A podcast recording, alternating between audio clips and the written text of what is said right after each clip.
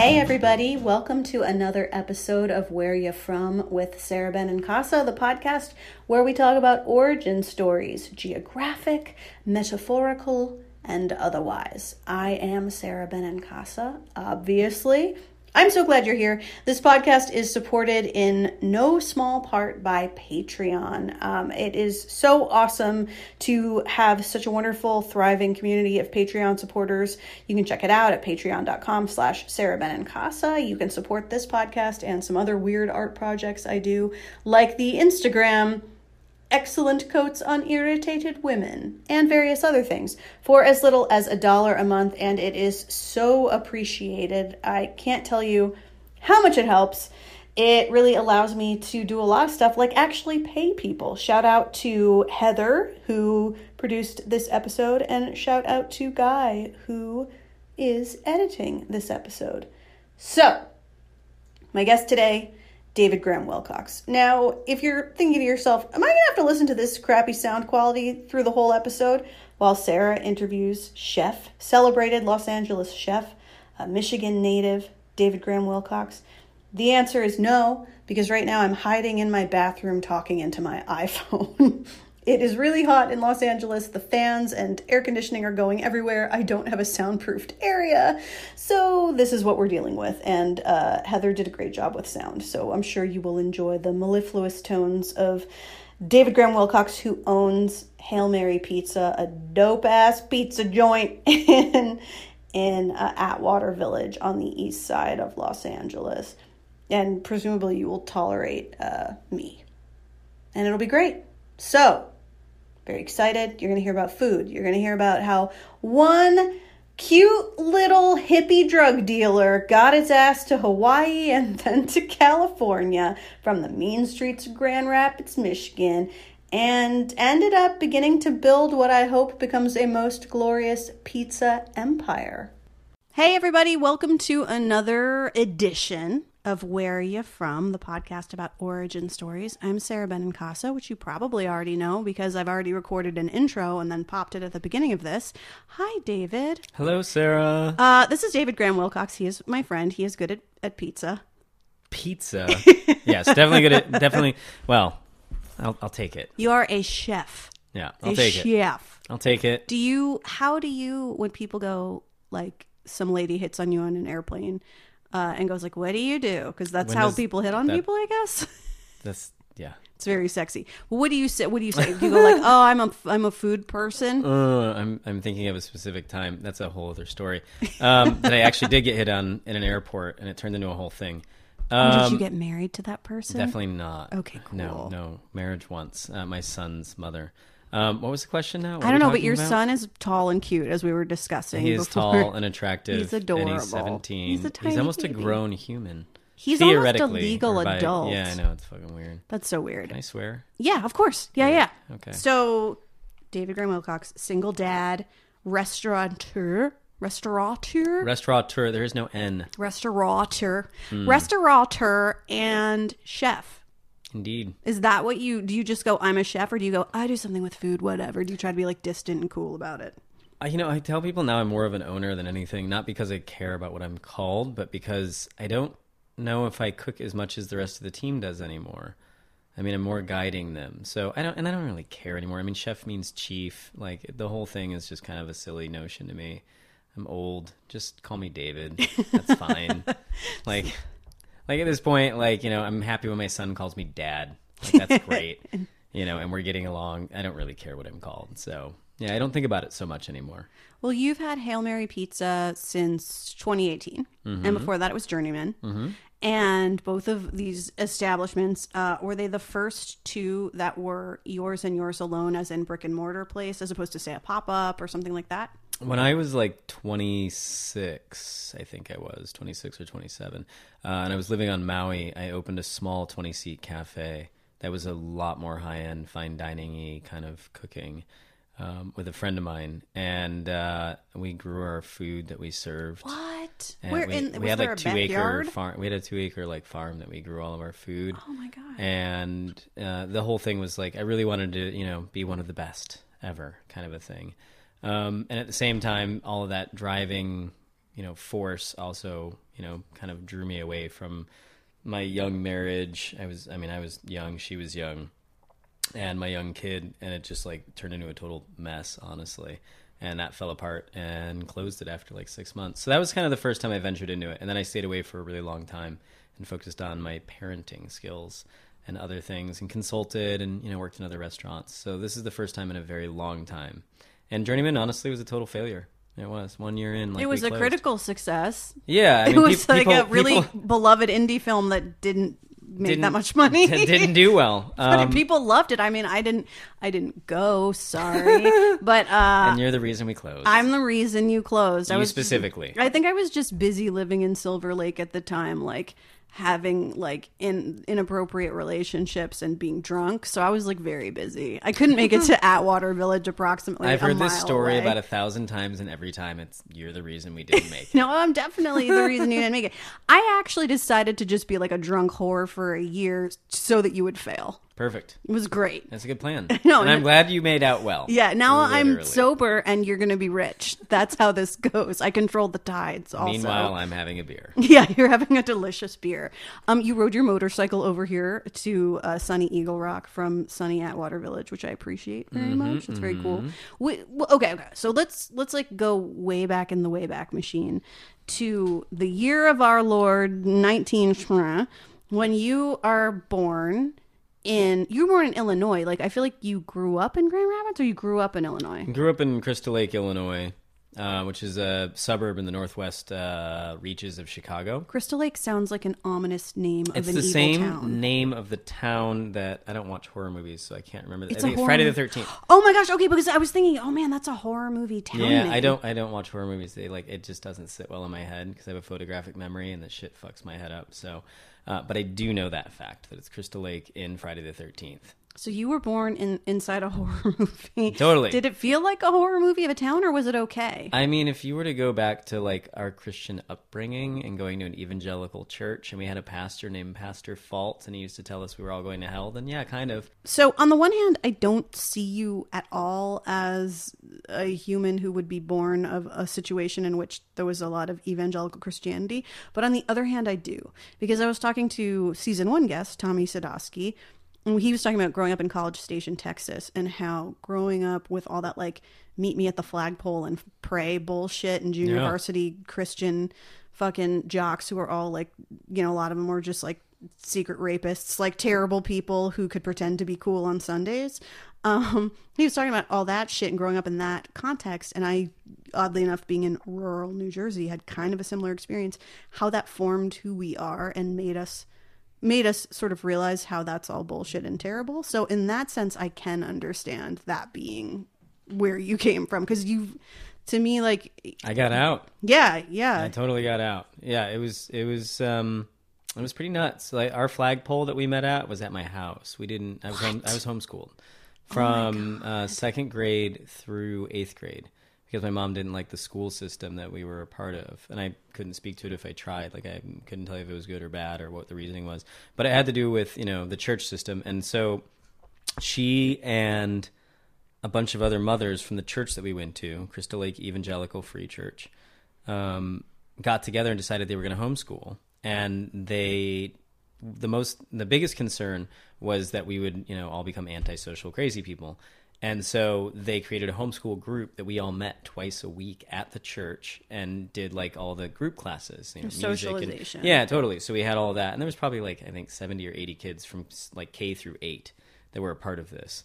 Um, that's sizable. yeah, I, was mean there was there was a fair amount, and it was also illegal to homeschool then. So they were all like taking a chance and doing this crazy thing, and it was full of you know every nut job you could imagine, you know, in every capacity. There was one woman I remember growing up that uh, had a book that uh, was called 88 Reasons Why Jesus is Coming in 1988. And she really believed in 1988 that that was it. It was just going to be over.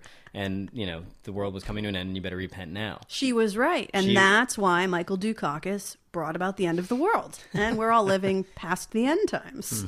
We need to not look down on her because she definitely was correct. She was accurate. So, what happened when 1988 rolled around and Crystal Lake, Illinois did not vaporize? I started questioning everything. Were you raised with that kind of uh, what is it called eschatological, like end times, apocalyptic kind of? yeah, to language? an extent. I mean, I don't, I don't remember it as much, but I certainly was afraid, like constantly as a child, that the world was going to end. Like thunderstorms made me think that like the rapture was happening. You know, the one voice of reason that was in my family was my grandfather. I'm named after him, David Wilcox. He made the name up. He's Native American. He's full blooded Cherokee. And he completely just made the name up to sound more English. So my dad. Oh, he like school. anglicized and American slash Americanized his name. Yeah. Wow. And so he was the one voice of reason that you know was very like my mom would always try to like you know um, proselytize him, and he would always just like push her away and just be like whatever. He was a very nice man, but he was just like whatever, you know, crazy white woman, and uh, and so you know I he was actually murdered when I was eight. Oh my god! Yeah, so the whole sorry. family history's fucked up. So he was murdered when I was eight, and that was it. Like I didn't have that voice of reason. And the next time that really came around was actually really when that happened in 1988, and that like the world didn't end, and I was like, hmm. And I started like researching shit, and then I found some books in my brother's room, my older brother, on you know various Zen and Buddhism and sorts of things, and that kind He of must have hidden those, right? no, no, no, no, no. I mean, you know, I think he kept them out pretty openly just to kind of say "fuck you" to my mom. He was, you know, when if I was ten, he was eighteen, and he was on his way out. Like, Okay. Every almost every one of us moved out when we were eighteen. How as many soon as of we you had a were chance. there? Five. Oh, what's the birth order? Where are you at? In the I'm in the middle. order? So my mom had two kids before the marriage to my dad Mm-hmm. that she brought along, and then she married my dad, and then had myself, my younger brother, and my younger sister. Okay, and so your your paternal grandfather was really uh until his tragic death, he was really kind of a voice of reason and probably the one thing in your family that I mean, I don't know if he, He lived with you. questioned her all the time. He was just like, "Yeah, right." Like, That showed you that gonna read the somebody could. Yeah, totally. That's Because amazing. like we had the whole like I don't know if you ever have you ever heard of Awanas? Approved workmen are not ashamed is what it stands for is the acronym, and uh, it's like Boy Scouts for Christians. And they make you memorize Bible verses. And my dad was the head of the Awanas for the church we were at, so I was expected to do even more. Like I was expected to just like know everything, and I had no interest in it, like memorizing the Bible. Like fuck that shit. So was your dad uh, sort of I mean, my dad rebelled for a time against his parents' relatively liberal Irish Democrat ways um, by becoming a Republican for a while and then got over it. but uh, you know, that was his form of rebellion in a sense supposed to be conservative because his parents were quite you know his dad was writing letters to the editor of the local newspaper about how priests should be married and women should be priests and how gays and lesbians should be allowed to serve openly and the, you know blah blah blah. So like this was a little small town. So my dad i think because of perhaps uh, um, he might challenge me on this i'm not sure but perhaps because of some resentments and things like this and uh, yes like his his opinions did form on their own. They were not simply a reaction to my granddad's. Like my dad is a smart man with his own ideas. But i do think that some of what he got into in his 20s and 30s and into his 40s was was like a reaction against what he was raised with. So i'm wondering if your dad who was raised by seems like a fairly grounded dad uh if, if some of what he was doing was like in reaction to that. You know, I haven't given it that much thought. Um, it, it, I mean, my parents split up like about eight years ago, and like there's so much unraveling I'm watching happen, and I was watching that fall apart for years, like my parents falling apart. you're a grown up i mean you're 40 something now I'll be 41 in June. So you're 41 now. So that was a that's a later in life experience of parents divorcing. Yeah, it was much later, and it was you know mildly annoying, but like you know I was living out here. They all live in Michigan. Like you know I, I would be the one that would call up and tell everybody to like chill the fuck out, and you know hey calm down, we'll, you know everybody will be fine, that sort of thing. Um, yeah, I don't know because my dad was raised Catholic, but it was because his mom was Irish, and then it, and then his mom died at a very young age of lung cancer. So my grandfather, who's Cherokee, really didn't give a shit about religion. So my dad was never really religious to say.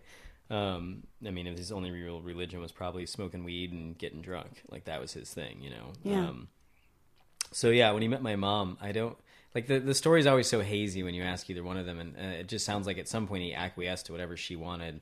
Why I'm not entirely sure, and they went along with it, and then he had a bunch of kids, and suddenly, I mean, you could tell like it, it wasn't going well even when we were like, you know, if, if I can like look back to even like 10, 12, 14 years old, like you could just see like, oh, they're not happy. Like you're constantly fighting, like just fighting all the fucking time. And as you know, everything got older, I think they stuck together for the kids, which is a really common thing, especially you know that era, right? Um, I think that if anything, he just kind of did what he thought he was supposed to do. I think a lot of in a lot of families I've noticed from people I talk to, not in my family, because in my family both of them were Catholic, but um, uh, and now you know they're very progressive. They're pretty progressive now, I gotta say. But um, a lot of times you go with the religion of the mother, it seems, or the mother's whatever the mother's great passion is. Sometimes, in some cases, the dad is more dominant in all ways, so you go with that. I also I dated somebody for a while whose mom was Catholic and dad was Baptist, so he went to both churches.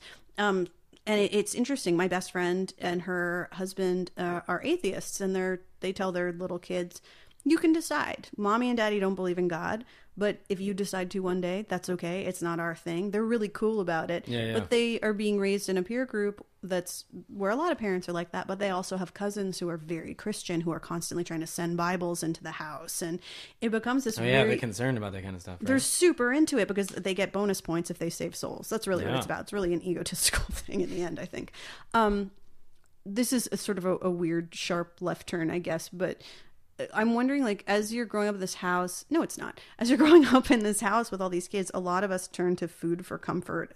Um, and I'm wondering to what extent, like, how, what role did food play in in your life? I mean, as a kid, were you like, I, it- was it as clear as like there's David hiding in the kitchen one day he shall be a chef No, no, no. what did you all. think you were gonna be like No, I, I wanted to be an Air Force fighter pilot when I was real little because I was really interested in going fast and flying. Like I thought I could fly. I was so certain I could figure out like how to fly. Um, and then once I realized I couldn't, then I then I devastating yeah that was pretty hard. But then I was like, oh shit! But I can get in a plane that'll go real fast and real high.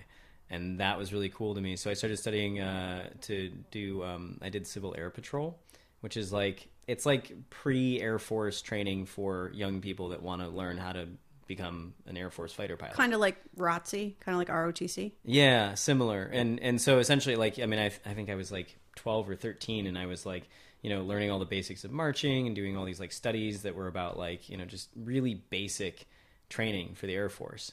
Um, and then it just it, it was one day that I was standing there, and the captain was actually yelling at us because we were like giggling and standing in line and stuff. It was me and another friend of mine. Uh, fuck Brian Beers. God, how do I remember that shit? hi Brian Hi, Brian. Shout Where's- out to Brian. Brian in the world? Um, he's probably still in Crystal Lake. Um, and so one day he, the the captain came by and he was like, "Well, you know, yelling at us, like doing the you know military thing, yelling at us for laughing." And I just couldn't stop laughing. I was just like, ah, "Yeah, all right. Like, I'm not gonna be serious with you. Like, look at you. Like, I'm a child. Like, I'm not. like, this isn't real. Like, I'm not gonna take this seriously." And like and everybody else was dead serious. And then when they like talked to me later like you know he was a nice guy. He talked to me about it later but i was just like dude like i can't take you serious. And he was like maybe this isn't for you. And i was like yeah i guess not. Uh, yeah I don't see you thriving in the military industrial complex. I don't see that being where you go. that's not yeah that's not my world. My, i mean i have family that have been in it for a long time and or just gotten out but um but even no not at all. Um no I, food was just like a thing. It was just a thing that i did. I never thought twice about it. Like it was always just like i have a very scientific and mathematical mind And so, like, if I saw pancakes being made from a box and my dad would buy Bisquick, I'd be like, I bet I can figure out how to make that on my own. And then it was like, oh, I can do this. Oh, I can do that. You know, it's just little details. And the first time I really got interested in food was actually realizing that I could cook dinner for a girl. That's- how many rock and roll stories and, happen her that way? fucking eyeballs would do this, and I was just like, ooh, that's cool. How old were you? Uh, like 17, 18. I was like, was this middle school? What No. happened? You're 17, 18, and you realize what, what would you maybe cook for a young lady at this point in time? I was so into Asian food, like just generic Asian food. and pan Asian. Totally, you know, my dad had like the bottles of like the Asian sauce. you know that kind. I mean, like in the Midwest, you know, there's like two bottles of Asian sauce in the entire grocery store. It's like in the ethnic aisle. That's Yes. Like got, and it's not even an aisle. You get like one section of an aisle that's mostly pasta and Italian food, and then there's like one little shelf that's like Asian food. And it had like a few things, and he would always buy it because he liked doing. Uh, a, he had a wok, and he would do stir fry like once every couple weeks, and I just like had a thing for that. I was so obsessed with it. You were like, I'm gonna make this into my own personal PF Chang's, and she's gonna sit on my face immediately. I was a good, clean, wholesome boy. So you're still a virgin, and your yes. son is adopted. yeah, exactly. He's born of a virgin. We're here to talk about virginity, Mm. kids. That's really why we're here today. It's important. So you so you start so obviously you had a kind of natural affinity for food. Even perhaps it came out of it sounds like the interest in unlocking something and and making it better or improving upon it in some yeah way. but it's like like even my dad had a garden but i never think about it and go oh man that made me want to like get into food. Like Mm-hmm. i always wanted to do other things. Like i had an interest in being a writer when i was younger. Like that was my thing. I wanted to go to school but i would sit in writing classes in college and just be like these people are fucking morons. Like they can't put a sentence together and and just was like i can't handle this i can't go through the motions like i hated high school i barely showed up for it you know i had no interest in it um, Where did you go to college? um, i just went to a community college in grand rapids michigan Did you finish or did you drop out? no, out? I dropped out. I was I, I realized that I can make money selling weed. and that and that was where I was like, oh wait a minute, I could be making money, and it wasn't just a little bit of money. It was like let's make a shitload of money, and that to me was much more interesting. And then it just so happened, if you're just gonna like delve for a minute and kind of keep going with the food and how that got going thing, is while I was doing that, at that point, like I started I had been like getting into like where food comes from and why and that sort of stuff and started asking those questions for myself a little bit. And and because of the fact that I had so much spare time because I was just selling shitloads of weed and acid and mushrooms, um, I had gotten into organic farming. I, I stumbled across, and I don't remember even how, through a health food store I used to go to. A friend uh, had told me about this farmer out in Rockford, Michigan, uh, Ingerberg Farms. Dave Lundberg was his name, and told me about like she, he does crop rotation and all these things, and just like my brain exploded. I was like, well, I need to know about all these things, and so I would go out and volunteer on his farm. Oh, and, cool. And learn how he was growing all this food, and he had the best produce. It tasted so good, and that was the thing. 'Cause so because I was I didn't want any money from him, I was willing to volunteer. At the end of the work work week, I had a Cadillac because of course all good drug dealers have a Cadillac. Um and, if and if for the listeners like i'm not a big human like tiny me driving a giant eldorado from i think it was like a 78 eldorado is I think it sounds very sexy. fucking car uh, and i had like you know two giant dogs that were my guard dogs and all, What? it was the whole thing was ridiculous Were you I- growing your own, by the way? Like, were you? no, growing- I messed around with it, but no, I was I was I was buying in uh, Seattle from a guy who brought it over from Vancouver, Mm-hmm. and driving more than I should ever say I was driving across the country and dropping it in a lot of places. Wow. And and then finally selling it off and staying in Grand Rapids and then flying back. And a lot of me money. interstate It- commerce it- there, was, there was a whole. This is back like pre like this is the days like there were still pagers. Like we'd use a pager to say to go to a to a particular payphone, and then you get on the payphone and you'd wait for a call, and then that call would tell you where you're going to meet somebody. Like it was just ridiculous the whole thing. But everybody was paranoid as fuck, and for good reason. Um, My friend Baratunde Thurston, who is a, a great human and hopefully a future guest on this podcast, Baratunde tells a story about when he was growing up in DC. Uh, his mom, in like the height of the crack epidemic in the 80s, his mom knew the phone number for the the payphone outside their home, which was like you know they didn't live in a nice neighborhood at that time, so she would call the payphone to fuck with the drug dealers and take pictures of them. You drug dealers today don't know what it was like. People really had to do some footwork.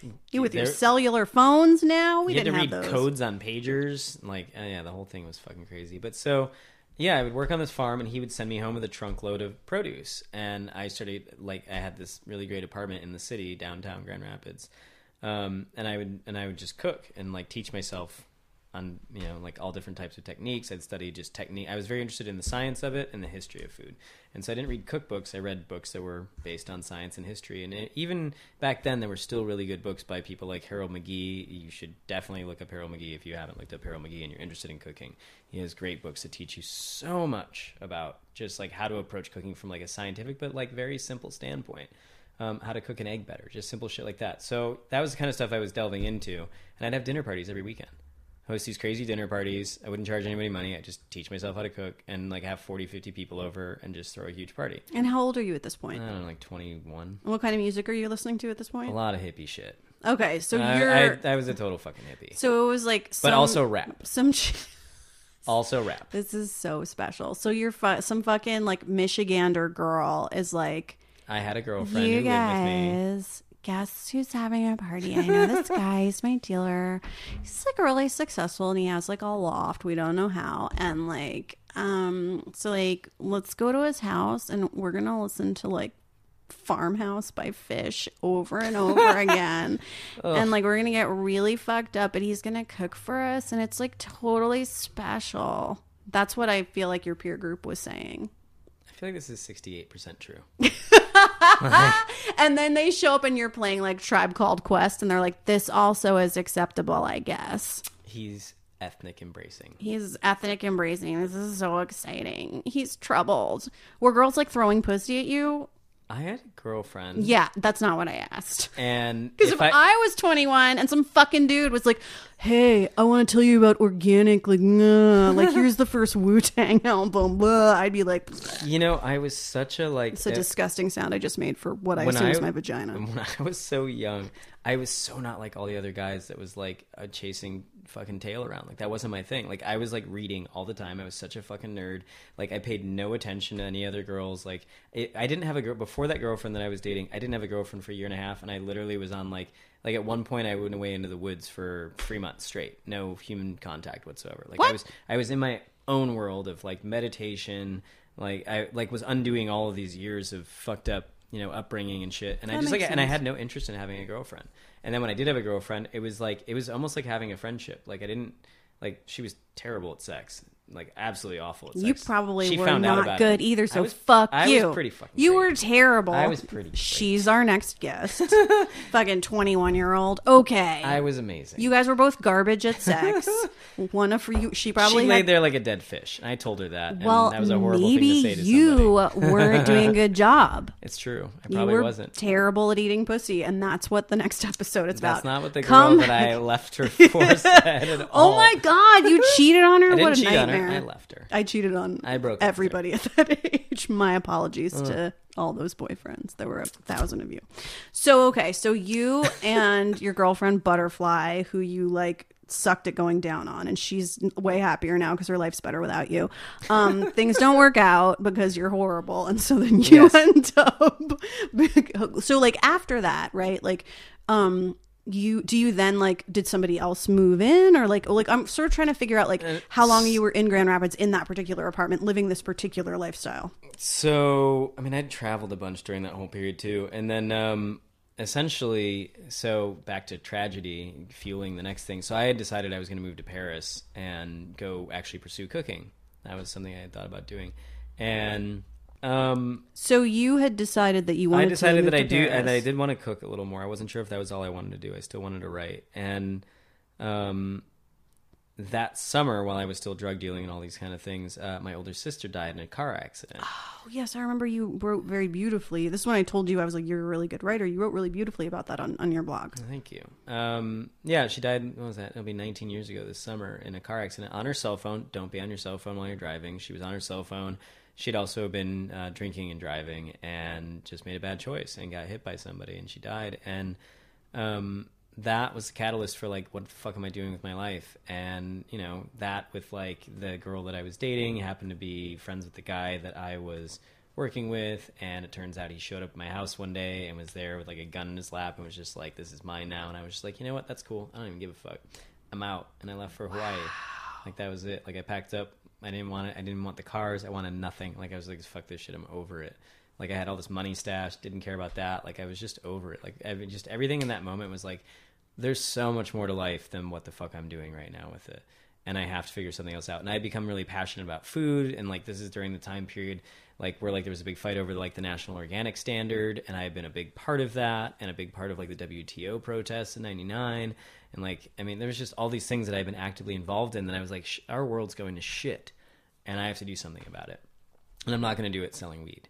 Um, and and I also had a friend on the force who had told me that like they knew who the fuck like I was and what was going on. So I was like, okay, it was a good time to Get I get have out to of get the town. fuck out of Yeah. here. And so I left for Hawaii with a backpack and uh, nothing else really.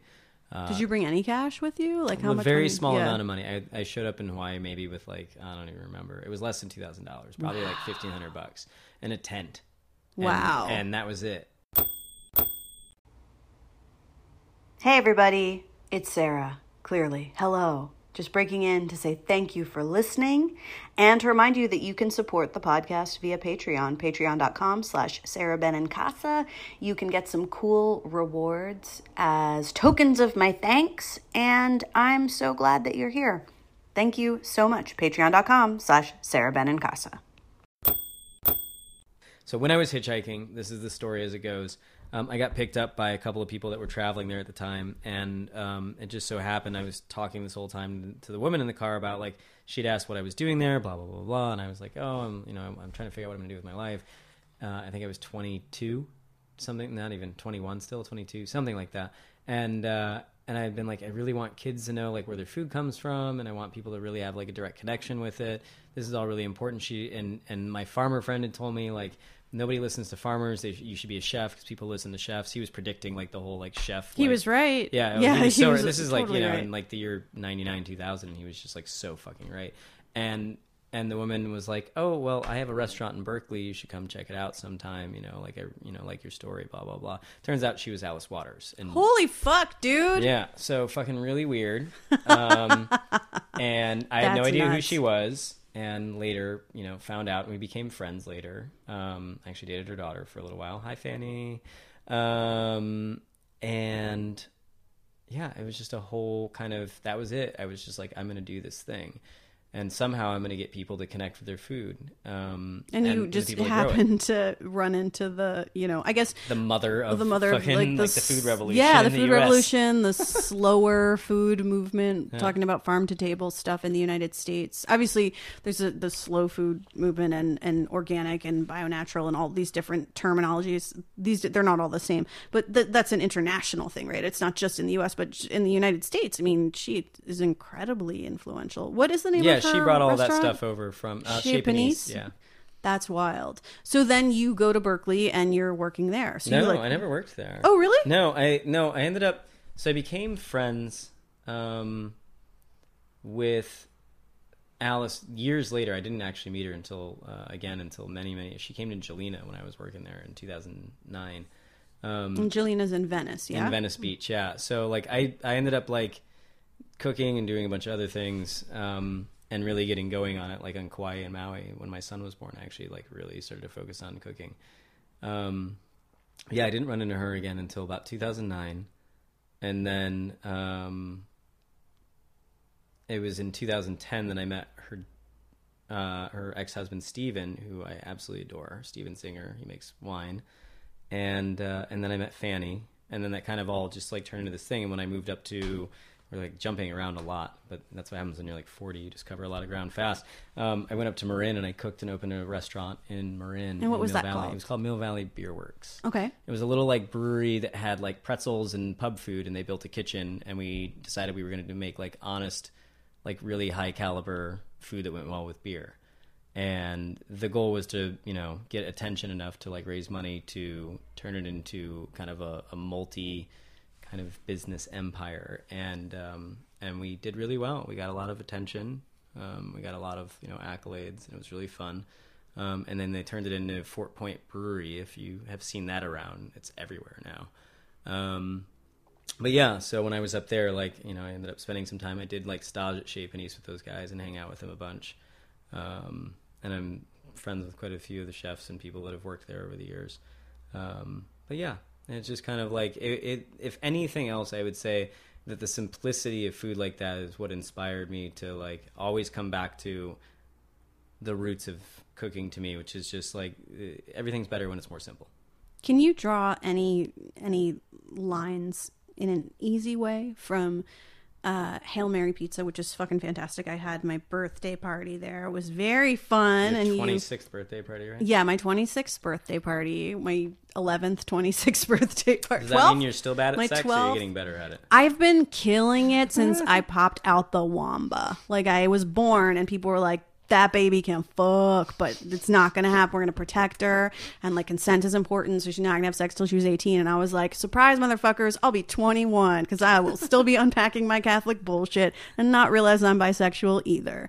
So, um, yeah, so that happened, and I so when I was having my birthday party at your restaurant, I was actively great at sex, although not fucking anyone while in your restaurant. restaurant. That's good. During my birthday, I felt We it with disrespect. something up that day, but it, That was something else. I killed someone. I did kill someone. There's a scene in Sopranos where I forget what happens, but I think like there's some, I don't know. There's some in, mob infighting, and um, people come in and they rob a pizza joint, and Christopher I think goes, "Don't disrespect the pizza parlor." And I just want you to know it's is my friend.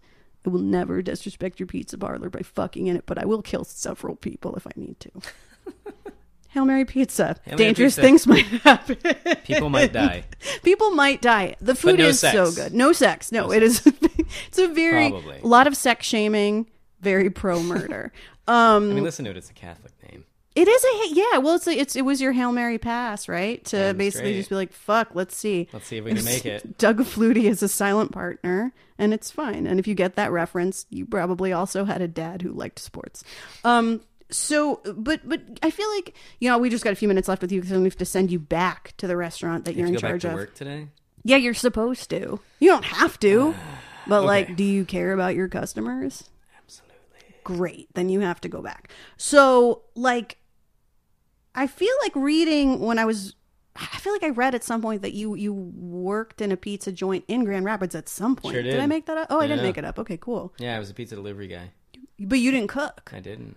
No, I was 18. I was. It was a second job for me at night, and I would get really high and drive all over East Grand Rapids, Michigan, stoned, and deliver pizzas. And it was great tip money. And I actually spent a lot of time listening to the the um, the public radio station that played jazz later, but earlier would have um, Phish. You only listened to Phish. all things considered. All things considered. I spent a lot of time listening to like a lot of NPR, A and lot then, of Robert and then it would, and then it, yes, and then it would turn into fucking jazz time, and that's where I discovered a lot of my favorite current groups. You always have. I've noticed this. You always have uh, an excellent playlist happening. I'm obsessed with having good music, and we have a really great stereo. I think it's really important to have good music in a space, and it always bothers me when you have like great food and it's cool ambiance, and you have like a great service, and then it's like tinny ass music bouncing around the restaurant. You're just like, what the fuck is this shit? Whenever Like, I get eat some good at, speakers. at Providence, I'm like, where is Dave Brubeck? Like, this would really accompany my eight thousand dollar appetizer better. um, but it always, and then what I think is cool about your place too, among many other things, is that it doesn't. It it, it does feel, it does feel down to earth. It doesn't feel pretentious and shitty. And it could if you wanted it to. Like I think that's the Journeyman thing felt could. pretentious to an extent. I didn't want it to, but I know you never ate there. No, well, because I was there to. I wanted it to die, and it did. Uh, Thank God. by being promiscuous. Yeah, I was drunk whoring in fucking at like Black Cat in Silver Lake, but which like it's a good place for that. no, it was very powerful. It's really loud. It's ter- terrible acoustics. Great to be slutty in. Um, I love the high Black Cat. But anyway, um, so you well, I feel like that's gonna happen for any place in a city where food is cool, which is every city now, right? Because of the rise of you know Food culture. food culture and so food is hip right now and it's it's it's going to continue to be for a while and then something else will be cooler and so like that's going to happen when you know jonathan the late great jonathan gold writes rather glowingly of what you're doing that's going to bring in you know snotty snots people right Yeah, we we actually called them the gold fogies. It a lot of old fucking people that had like their own wine glasses in a case and their own wine. bo- Oh my god, Was it BYOB? in, in, in, no, but like you can, but like you know, there's a corkage, but like literally people would show up with like their own glasses. Oh, look, there's a. I have my Jonathan Gold KCRW tote right over there. And I was saying, uh, when I was interviewing my friend uh, Esther Tseng, who's a food writer, we are talking about. Uh, I loved his. The documentary about him is so beautiful. It's called City of Gold. If you're listening uh, and and you have time for a documentary in your life, that will. a real good one. It's lovely and it's a love letter to the city for he, sure. And he also is. I mean, I, I, you know, chefs and food reviewers. We always have our things. Um, I mean, n- uh, there's no uh, hiding my feelings about Michael Bauer from San Francisco. We, he and I had a thing when I was up there.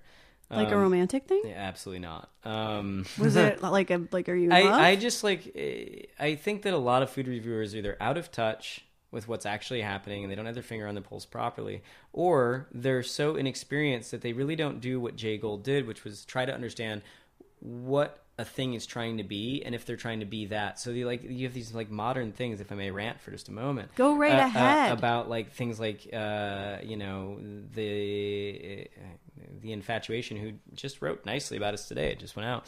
It's that these systems of like a zero to ten scale. Like what is it? Fucking gymnastics. Like are we like spinning around for you to like get a score from you? No. It are we trying to be the thing that we're or are we achieving being the thing that we're trying to be. And that's what Jay Gold was really good at. He was able to look at something like a mom and pop shop and, and not give you a score or like stars or bells or whatever the fuck everybody else does. He just would just write about it if he liked it. And if he didn't like it, he didn't say anything. Which is so, I mean, how rare is that too? In any, I'm thinking about as an author, I mean, I've gotten some shitty reviews, in some cases, rightly so, and I've gotten some great reviews, in some cases, rightly so. And um, it's it's anytime somebody rates that which is subjective, it's going to be weird and uncomfortable and strange. And I really appreciate when critics just, it's kind of like if you don't have anything nice to say, don't say it. Although I also fucking love reading a takedown sometimes. No, and I don't even mind a takedown. I guess just what I mean is that like he also was able like he even when he took people down, he was trying to assess whether or not they were achieving trying to be the thing they were trying to be. That was it. It wasn't a matter of like uh, his personal opinion about like is is this relevant? It was just like these people are trying to make fucking tacos out of their truck, and this is what they're doing, and I really like it because they're trying to do this thing and they're achieving that thing. And these people are you know trying to make five star food, and you know what? They're coming up a little short. Mm-hmm. Like they're not actually achieving that thing, and that was what he was really good at. And I just I, I would love to see, and I you know, and granted, I'm not keeping up with all the food critics because they don't really care, but I would love to see somebody step forward in terms of that in LA and really kind of take up that mantle of what he did in terms of really just like you said writing a love letter to this city. He loved it. He loved eating here and he really appreciated everything. He was really on board with just getting behind people doing their thing and he fought for the little guy as much as anybody else. It was awesome. Yeah. it was really i mean he has such an amazing legacy. There's a reason that you know he won the pulitzer prize and that's the first critic who won for food criticism, which is extraordinary. Um, I think that was in 2003. That he yeah, won? it was a while back. So. Yeah, when he was writing for the uh, LA Weekly. And I, I will say, I've uh, the two critics who they've hired at, at the LA Times. I'm really excited for them, and also, from what I've read so far, and I've not been a completist, it seems like they've been doing a really cool job.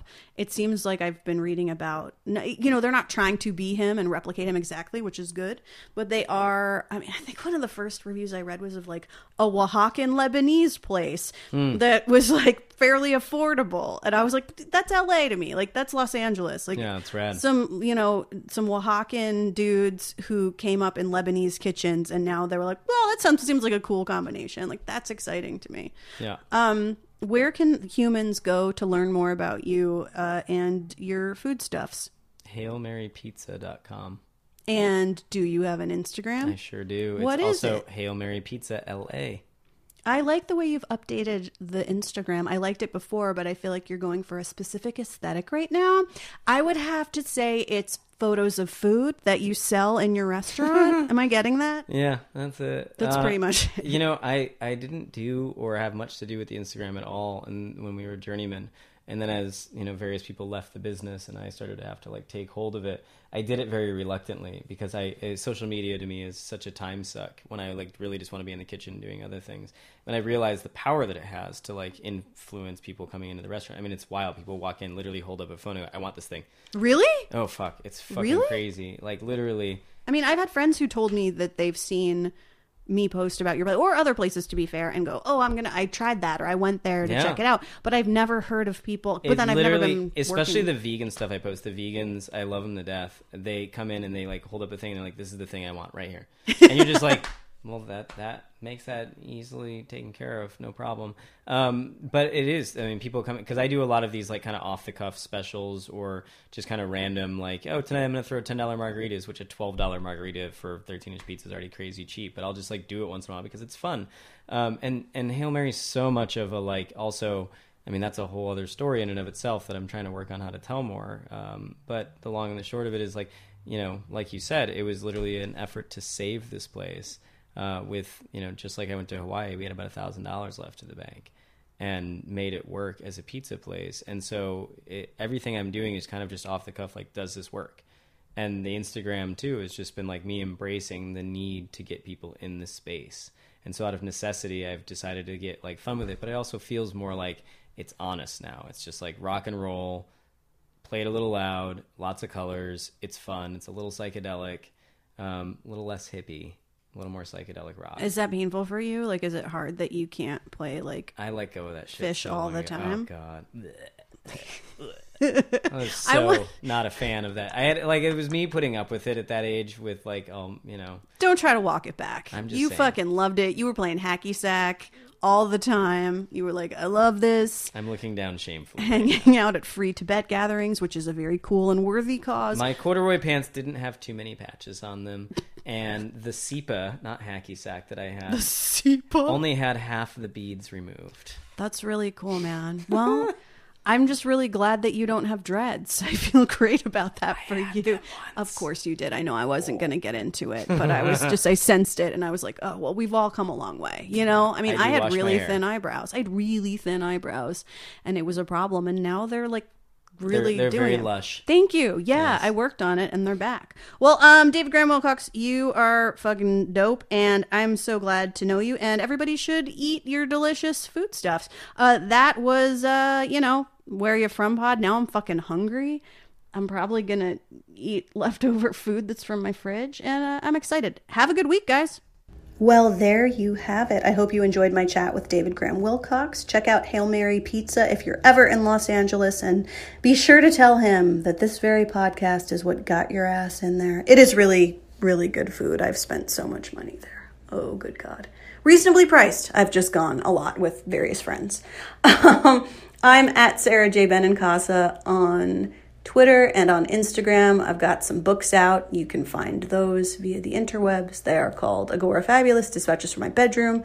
Uh, another one's called Great. Another one's called DC Trip. Another one is called Real Artists Have Day Jobs. And another one is called Tim Kaine is Your Nice Dad. There's a lot out there for you to enjoy. I also blog medium.com slash at Sara J. Benincasa, and I write stuff in different places. Thank you once again to all the Patreon supporters. You really help so, so, so much, and I appreciate it a lot, a lot. And most of all, thanks to the listeners. If you like what you heard, um, you know, rate it highly, write a nice review over there on the iTunes and the such. That would be very great indeed. I appreciate you. I think you're delightful, and I'm gonna, you know, interview some more interesting people. Maybe dig up some juicy information about them. I don't know. We learned about David's sordid hippie past. I feel pretty solid about having discovered that he used to play with some kind of fancy hacky sack. I feel good about that as a friend and might roast him until the end of time about it. Not that he'll care. What does he need to worry about me roasting him? He's got a magic pizza joint. All right, anyway. It's really hot in LA, and I've quietly lost what remains of my mind. You guys are great. Bye bye.